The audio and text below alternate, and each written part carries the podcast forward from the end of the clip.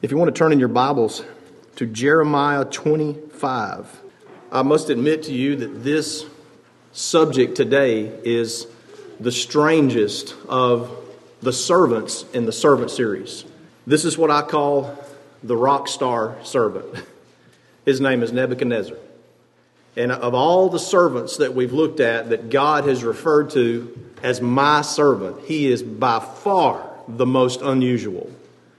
But I think it's also very appropriate and applicable to our day and time.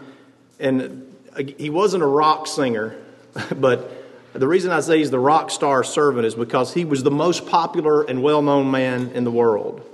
And I've told you before that in the days of old, you had kings and queens and princes and princesses and rulers and barons and dictators. Those guys were the Hollywood elite, the rock stars of those days. So if you want to think about groups that are around today that have so much influence, let me say this you better be glad that a lot of those that have so much influence are not the rulers. We'd be in rough shape. They'd be like Nebuchadnezzar. But I couldn't help but think of the song called The Cover of the Rolling Stone uh, by Dr. Hook and the Medicine Show. Some of you may have heard that before, but the words go like this Oh, we're big rock singers. We got golden fingers, and we're loved everywhere we go. We sing about beauty and we sing about truth at $10,000 a show, probably times a 100 now. We take all kinds of pills to give us all kinds of thrills, but the thrill we've never known is the thrill that'll get you when you get your picture on the cover of the Rolling Stone. I want to see my picture on the cover. I want to buy five copies for my mother. I want to see my smiling face on the cover of the Rolling Stone. If you don't know what the Rolling Stone is, that's like the rock star icon. If you get your picture on that, then you've arrived. and so this is Nebuchadnezzar. He's a rock star. He's the most powerful man on the planet. He is the dictator, the emperor, the king of the, the greatest empire on the planet. He's the most well known person on the face of the earth. I, can I emphasize that to you enough? Think about a big rock group or some big entertainment group, or even think about some of the people that are just so well known, maybe even sports stars. They're no different than, a lot of times, they're no different than the rock stars that I'm speaking of. So I want you to think about who this man is. And he also is the, the, as I said, he is the um, emperor, he's the king of the Babylonian Empire. If that doesn't mean anything to you, then it needs to, because Babylon in the scripture is representative of what the best that the world has to offer, the highest that you can achieve in the world. That's Babylon. And then if you want to see the, the opposite of that, you would think about Jerusalem, which is the best that God has to offer, supposed to be and it's the best representative of God. You know, there's this city of God versus the city of man, and it's represented by Babylon. Maybe you uh, remember the song that we sing that I love. almost called on it this morning. Babylon is fallen. Okay, there is an ongoing controversy right now in the world, and even at this time, between the city of man and the city of God. And I don't think you have to look very far to understand, search your own heart of faith to know who wins in the end. The city of God's going to win, the Lord's going to prevail. And what we have before us here today is this rock star style servant, Nebuchadnezzar, who at times was just a, just a wild man. And at other times, he was under the direct influence of God, doing exactly what God would have him to do. Now, did you know that the site of Babylon is still around today. It's Baghdad, Iraq. That's where Babylon was. It's where one of the seven wonders of the ancient world, which was probably built during the days of Nebuchadnezzar, the Hanging Gardens of Babylon. And did you know also that the largest archaeological site in the world today is Baghdad? And it's from Babylon. There was so much going on there in the ancient world. So, Babylon represents the best of the world, and you might say the capital of Satan. And then you have Jerusalem, which represents the best of Jehovah or of God. And you would think about that being the capital city of God. Now, you say, well, that's long ago and far away. No, it's not. Because when Jesus Christ ushered in the New Testament, when the New Testament came along, now you have the capital city of God, as you guessed it, the New Jerusalem. It's the church of God. So that puts in perspective what you're even doing here today. That conflict is still going on between the city of God, the church of God, and the, uh, the city of Satan, the city of the world. So let's read about Nebuchadnezzar, the rock star servant, Jeremiah 25. I want you to notice language. We're going to do a little bit more reading than normal. So I'm going to skip a few verses as we go just for the sake of time, but let's read in verse 1 of Jeremiah 25. The word that came to Jeremiah concerning all the people of Judah in the fourth year of Jehoiakim, the son of Josiah, king of Judah, that was the first year of Nebuchadrezzar, which is the same as Nebuchadnezzar, king of Babylon. And it goes on and tells how Jeremiah preached to these people. Notice it's the first year of Nebuchadnezzar. So Nebuchadnezzar has just come to power. And Jeremiah says, For 23 years, it's verse 3, for 23 years I've been preaching to you about repentance. And verse 4 The Lord has sent unto you all the servants, the prophets, rising early and sending them, but ye have not hearkened, nor incline your ear to hear. They said, Turn ye again, now everyone from his evil way, from the evil of your doings, and dwell in the land that the Lord hath given you and to your fathers forever and ever. And go not after other gods to serve them and to worship them, and provoke me not to anger with the works of your hands, and I will do you no hurt. Yet ye have not hearkened unto me, saith the Lord, that ye might provoke me to anger with the works of your hands to your own hurt. Now listen. Therefore, thus saith the Lord of hosts, because ye have not heard my words, because you didn't listen to the preachers preaching to you the truth, about how to live your life and how to honor God and how to worship God, he said, Behold, I will send and take all the families of the north, saith the Lord, and Nebuchadnezzar, Nebuchadnezzar, the king of Babylon, my servant. How about that? Now, this is, as far as I can tell, only one of about two foreign kings who the Lord directly influences to use in a certain way. And we're going to talk about the way that he uses Nebuchadnezzar as a servant. But he says Nebuchadnezzar, this most powerful man, this greatest dictator on the planet, is my servant. So understand what that means. That in the, in the rising of this man to power, this does not mean that every person that rises to power is directly influenced by God to rise to power. But in this circumstance, where God is going to use Nebuchadnezzar, the most powerful man on the planet, God blessed him to rise to power. A foreign nation was blessed to rise to power. And for a singular purpose, the Lord's going to use Nebuchadnezzar for something. He says, He's my servant. He says, I will bring them against this land and against the inhabitants thereof, back in verse 9, and against all these nations round about, and will utterly destroy them, and make them an astonishment and hissing and perpetual desolation. Moreover, I will take from them, listen to this now, and think about the things that they enjoyed and the things that we enjoy in our lives. I will take from them the voice of mirth. That means celebrations of joyful times and the voice of gladness, and the voice of the bridegroom, and the voice of the bride, the sound of the millstones, and the light of the candle. He says, I'm going to take away everything that they enjoy. And this whole land shall be a desolation and an astonishment, and these nations shall serve the king of Babylon 70 years. So you see, God says, I'm going to use Nebuchadnezzar as a whip. He's going to whip my people. Brother Luke was talking about chastisement. This is not punishment where the Lord is doing away with them like you get a life sentence and you go away forever, or you get the death penalty. This is chastisement from God. He is using a foreign king who at times is so drunk on power and maybe drunk on wine that he's just out of his gourd, out of his head. But in these circumstances where he comes to, to the nation of Judah, he's using him as a whip. Now, I want you to think about that now. God raised up Nebuchadnezzar, who took over the entire world for the singular purpose of whipping his people. So, the purpose of God raising up Nebuchadnezzar was not just in and of itself to let him become the dictator of the whole world, but it was so that he could teach his people, the nation of Judah, a lesson. And so, what you find through the next, the, the next 10 or 15 chapters, in one sense, I, I'd just like to read the whole thing to you, but when I was studying this, and I've looked at it before, but when I was studying it from this angle, it was, it was like some of the best novel fiction reading, but it's not fiction, that I've ever read. It was just, it was just cliffhanger stuff. And my heart was just in a bind thinking about how ridiculous the nation of Judah was being.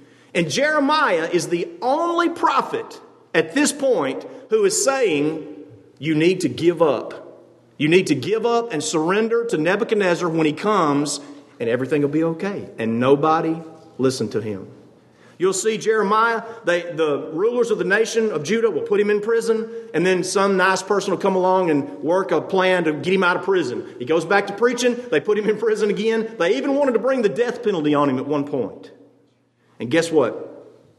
In the days of Jehoiakim, which is when Jeremiah spoke this in Jeremiah 25, Nebuchadnezzar comes, and Nebuchadnezzar takes away Jehoiakim and part of the people. That's probably the time when Daniel, Shadrach, Meshach, and Abednego were taken captive, okay?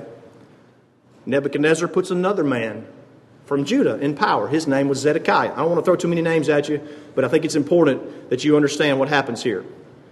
Jeremiah continues to preach, continues to preach for about 10 more years. And the message again is now, because the people will not listen still, now Nebuchadnezzar's coming back and he's going to level Jerusalem, level it, destroy it completely, burn down the temple. And he says, unless you give up, unless you put your neck under the yoke of the king of Babylon, you will not survive.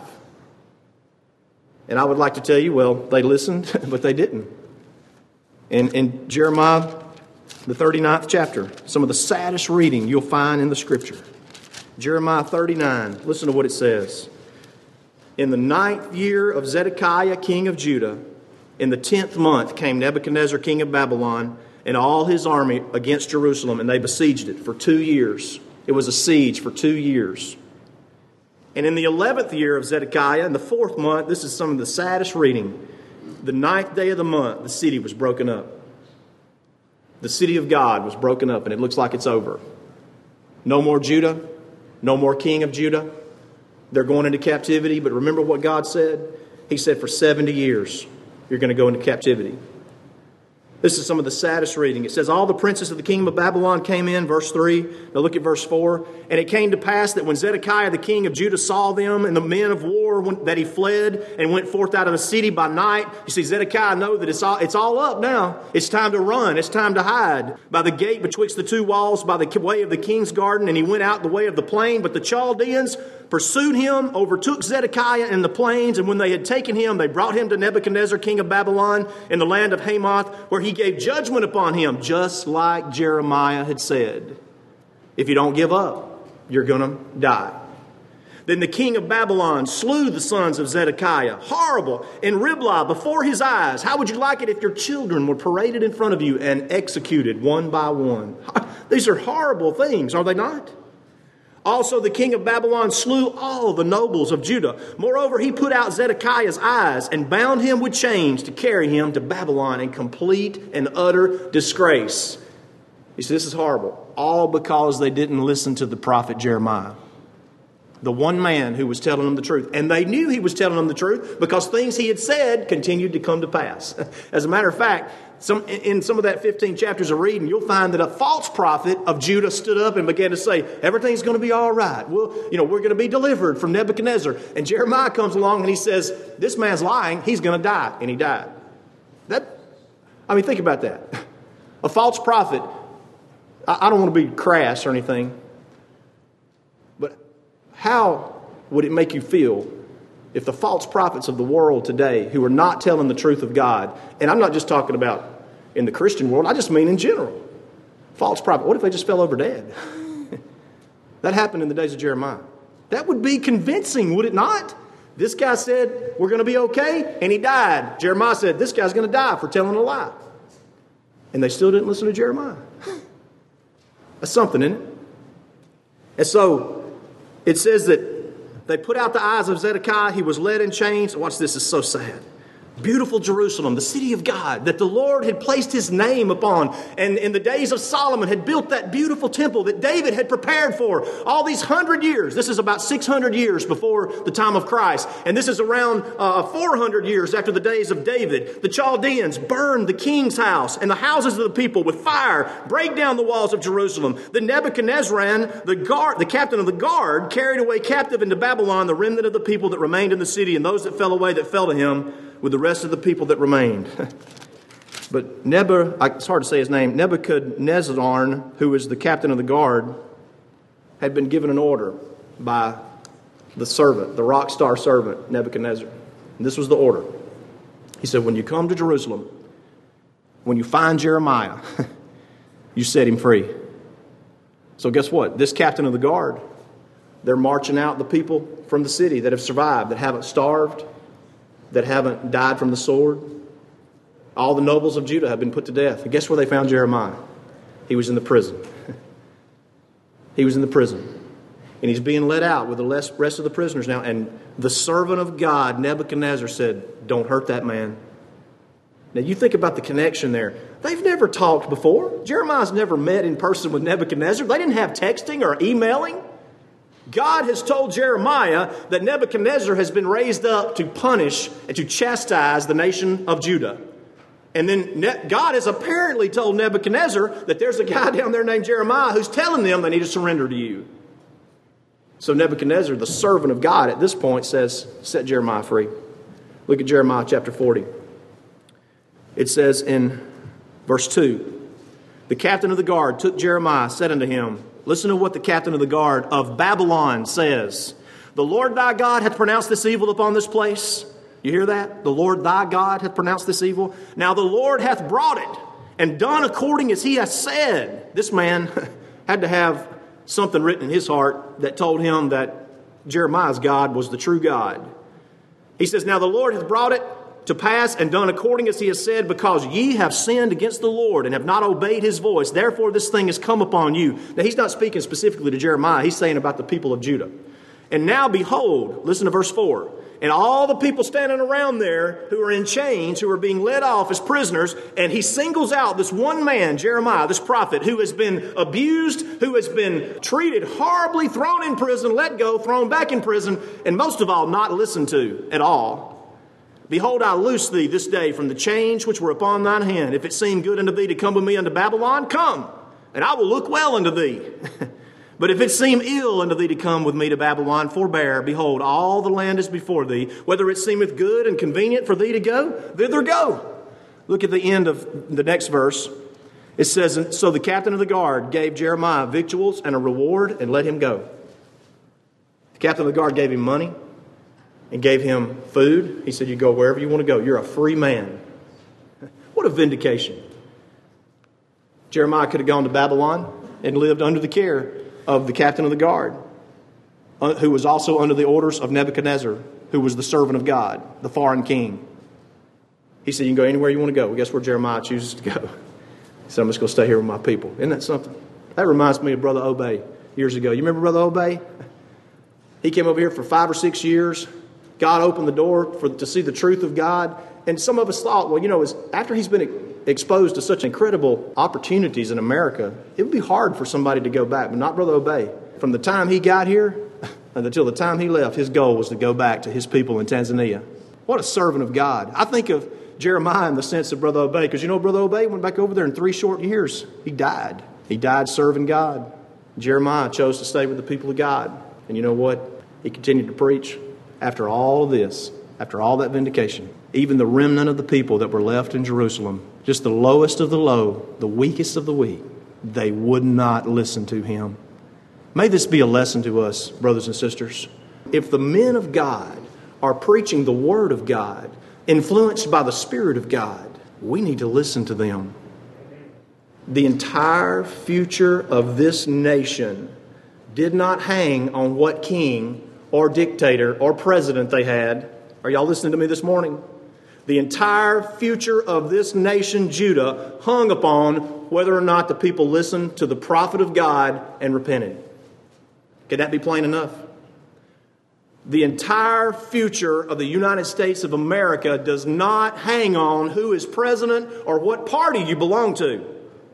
The future of this nation hangs upon whether God's people will listen to the minister of God, and I pray to God that minister's not a false prophet telling them some lie. Everything's going to be all right. Everything's not going to be all right. Unless we do what Brother Luke has instructed us as parents to go and teach our children, everything's not going to be all right. Unless we do what the Word of God says in believing the truth and following the Lord and loving one another and serving one another and serving the Lord in the city of God, everything's not going to be all right. I'm not telling you gloom and doom. I'm, I'm telling you there's hope for the future. Because even when God sent his people into captivity for 70 years, he said, I'm going to bring you back. You're coming back.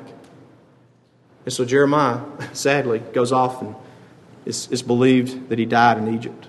The people left Jerusalem. God said, Don't leave Jerusalem. They're coming back in 70 years. Just stay here, plant, build, do the things you ought to do, serve me. They took off to Egypt. Y'all remember Egypt? do y'all remember how the people of Israel were led out of Egypt hundreds of years before, about a thousand years before? They went back to Egypt and they died there. And Jeremiah telling them the whole way, You're going to die there, you're going to die there, and they died there. Isn't it just simple? Wouldn't it, wouldn't it have been just simple to listen to the man of God and just do what the man of God said? so, this covers the period of time in which Nebuchadnezzar was directly acting as the servant of God by whipping Judah. But if you, if you go over to Daniel, the first chapter, which is kind of the next phase of when Nebuchadnezzar is, is still in some ways the servant of God because you got to remember God's the one the, the reason that he went into power in the first place. So first of all, you see Nebuchadnezzar as a war general and he disciplines the people of God. Now he's whipping some other nations too, but he specifically was told by God to discipline the people of God. And he decimates the, the capital city of God under God's direction. He decimates it, burns down the temple, burns down the houses, and Jerusalem is just rubble. It's just laying there. It's a mess. But in the course of all that, he delivered. Did he not? He delivered God's man. He delivered Jeremiah. So the last thing we want to see about Nebuchadnezzar, the servant of God, is that he dies. And he doesn't die a physical death. You might say his brain dies. So let's consider in Daniel, the first chapter. Look at the reading there. In the third year of the reign of Jehoiakim, king of Judah, came Nebuchadnezzar, king of Babylon, unto Jerusalem and besieged it. This was the first time he came. That's the first time Nebuchadnezzar came. The second time he comes, he completely wipes out Jerusalem. But in the first time, it's whenever he leads away Daniel, Shadrach, Meshach, and Abednego. And in Daniel chapter 1, we find that you know what happens there. That's where Daniel, Shadrach, Meshach, and Abednego would not eat the king's meat. And it says at the end of the chapter, verse 19, we're going to move through this very quickly. The king communed with them. And among them all was none found like Daniel, Hananiah, Mishael, and Azariah. That's Shadrach, Meshach, and Abednego. Therefore stood they before the king, and he promoted them. Nebuchadnezzar recognized that there was something special about God's people. Daniel, Shadrach, Meshach, and Abednego. In Daniel, the second chapter, you have Nebuchadnezzar in sort of a rock star state because he has a dream. He wakes up and can't remember the dream, and he calls all of his magicians and astrologers together, the wise men, and he says, I want you to tell me the dream. I can't remember it, and tell me what it means. That doesn't make any sense, doesn't it? It kind of sounds like some of the things some of these rock stars and great figures in the world say that are drunk on fame, doesn't it? you know, tell me what my dream was and tell me the interpretation of it. And they said, Well, nobody can do this. What you're asking us to do is kind of crazy, King. And he says, I'm going to put you to death. Every one of you are going to die. It's a little extreme, isn't it? See, there's some of that rock star persona coming out, just extreme. You know, it's not good enough just to have, you know, one house. You know, maybe we'll have 20 houses. It's not good enough just to have one car. Maybe uh, there'll be like some that you know, and they'll have, you know, 300 cars. There's some of that extreme coming out in Nebuchadnezzar. He said, I'm going to put you to death. Well, Daniel comes along, tells him the dream, and tells him the interpretation of the dream. And at the end of Daniel 2, we read that Nebuchadnezzar recognized something special about Daniel's God. Daniel's God could tell you the interpretation of a dream and could tell you what a dream was that you couldn't even remember. Daniel, the third chapter, well, here, here's where it all comes down. If you're wondering why I called him a, a rock star, here's the rock concert. It's a rock concert. For whatever reason, over the last two or three months, I, have just been kind of, I like all kinds of different music. One of my favorite entertainers is Bruce Springsteen. I like some of his songs because it's kind of a blue collar working man type song. That's the kind of music I like, you know. And so I just kind of did some YouTube search at some of his concerts. And I, just for Tracy and I actually went to one of his concerts at the Ryman in Nashville back in the 90s.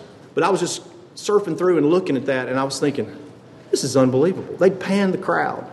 There are, it's like 100,000 people in that crowd. And I'm sitting there thinking, he's playing some music, you know, that I like and that I can identify with, working man type music. And I'm thinking, he's preaching to these people. And then I started looking at some others and just seeing the crowds that are there. As a matter of fact, I think the Rolling Stones in Brazil several years ago, maybe 10 or 15 years ago, played to over a million people at one time.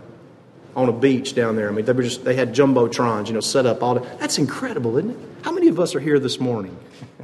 What if God's people turned out in droves to hear the truth of the Word of God in that way? That's a, that's a fantasy that I have in my mind. Wouldn't that be amazing? But if you, think, if you don't think for one second that those guys that are gathering such a crowd, if you don't think they're preaching, then you're kidding yourself. They're preaching every opportunity they can. They're preaching in their songs. They're preaching in their actions. They're preaching in what they hold to. They're preaching in what they like and what they don't like, what they wear, what they. They're preaching.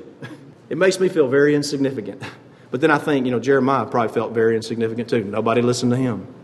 So you know what? We'll just keep on preaching. so Nebuchadnezzar has this great, huge rock concert. And he sets up an image for himself. That reminds you of the rock stars, doesn't it? he sets up an image for himself, or the, we might say icons. It could be more than rock stars. But he sets up an image for himself and he calls them all together and he says, Come and worship me. and so these thousands of people come but you know the story. Shadrach, Meshach, and Abednego, they wouldn't bow, they wouldn't bend, and they wouldn't burn.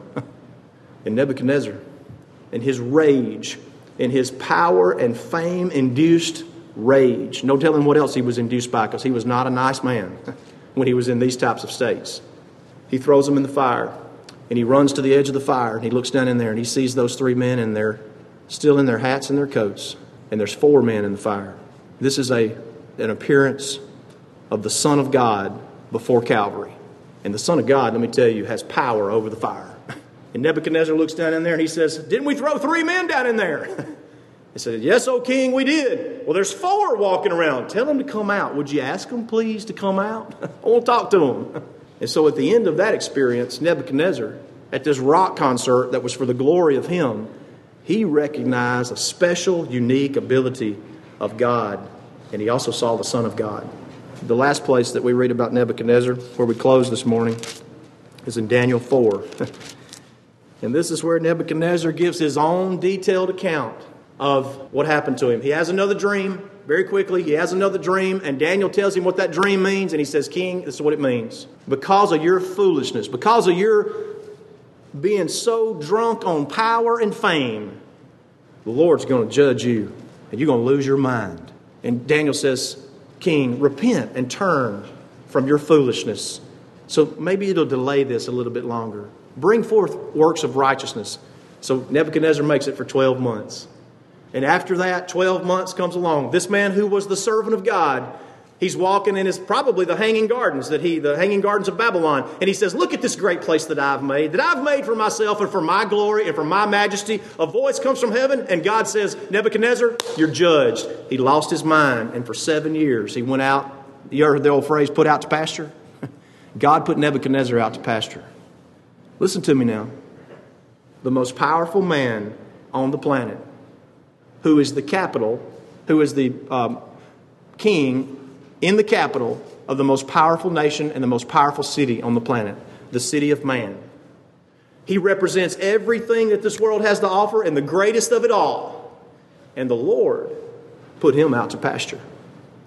The Lord exercised his dominion over the most powerful nation on the planet. Are y'all listening to me this morning? That same God still has dominion, I tell you. That same God can put any Nebuchadnezzar out to pasture when he pleases. As some of you I know are saying, well, I wish he'd do it right now for this Nebuchadnezzar, that Nebuchadnezzar, and that Mrs. or Mr. Nebuchadnezzar. Let me tell you something. In one way or another, we're all Nebuchadnezzars. We've all had our crazy thoughts. We've all had our crazy plans. We've all had our narcissistic moments. We've all said it's about me. We've all said, look at this image for the glory of me. If you haven't, you just hadn't lived long enough yet. We're all Nebuchadnezzars in some sense. And I tell you what, when we see the glory of God and we, we see the sovereignty of God and we see the ability of God and we see the dominion of God, it puts us out to pasture. Nebuchadnezzar comes from being out to pasture for seven years. I heard one old preacher say one time that if you want to see what Nebuchadnezzar looked like with his fingernails grown out, his hair grown out like bird's feathers, he said, just go to the mall sometime and look, there's folks walking up and down the mall like that everywhere. Nebuchadnezzar comes back to his comes back to sanity. He's restored into his kingdom, and this is what he says At the end of the days, verse 34 of Daniel chapter 4, Nebuchadnezzar lifted up mine eyes unto heaven, and mine understanding returned to me, and I blessed the Most High, and I praised and honored him that liveth forever, whose dominion is an everlasting dominion, and his kingdom is from generation to generation. Brothers and sisters, this is the most powerful political figure on the planet, giving the praise and honor and glory to the Most High God, Jesus Christ, King of Kings and Lord of Lords. Wouldn't it be wonderful to see every leader on the planet today to extol and honor the Most High God in this way? I tell you, talk about revival. You talk about something making a change, but this proves in the book of Proverbs where he says that the, the uh, ruler's hand is in the heart of the Lord, and whithersoever the uh, river turneth, he can turn the ruler's heart. Well, he turned Nebuchadnezzar's power drunk heart, didn't he? And all the inhabitants of the earth are reputed as nothing, and he doeth according to his will in the army of heaven and among the inhabitants of the earth, and none can stay his hand or say unto him, What doest thou? Most powerful man on the planet. That was some kind of confession, wasn't it? For us, we, we need the discipline of God, don't we? Just like our children need discipline from time to time, loving discipline, we need the discipline of God. We need to have, like, like the Lord decimated his own city, we need, we need to have our little cities that we build up in our minds and our heart, our little strongholds. We need to have those places decimated. You know, it's good. There's more to rebuild on then. And we need to listen to the men of God, whether it's Brother Luke, myself, other preachers that you listen to. Make sure they're not false prophets. Test what they say by the word of God. We need to listen to them. And like Nebuchadnezzar, sometimes we need to be put out to pasture. We get filled up with ourselves and we get drunk on our own fame and, and our own attention, uh, focusing on ourselves, we need to be put out to pasture. And we need to confess like Nebuchadnezzar. the most powerful man in the world confessed that the most powerful sovereign God has dominion and jurisdiction over me. you know, we're all little Nebuchadnezzars. I hope that we can learn from this rock star servant. Children, let me tell you something. Anybody ever comes up to you and says, Hey, you want to be famous? You might as well just go ahead and say no. because everybody that's famous, like Nebuchadnezzar, they have issues that you don't ever want to deal with. You don't want to be famous. You don't want to be a rock star servant. You just want to be simple child of God who goes through the world trying to be a servant of God, humbling yourself, following the Lord, and learning from the men of God and your parents and others around you that are instructing you in wisdom and in godliness. One of the best things that we can do as children of God, if you haven't done it, is to follow the Lord in New Testament baptism. If you believe that the sovereign in heaven is your only source of salvation, then guess what? You're in the right place. And as we sing a song, we give you an opportunity to come forward and make that known.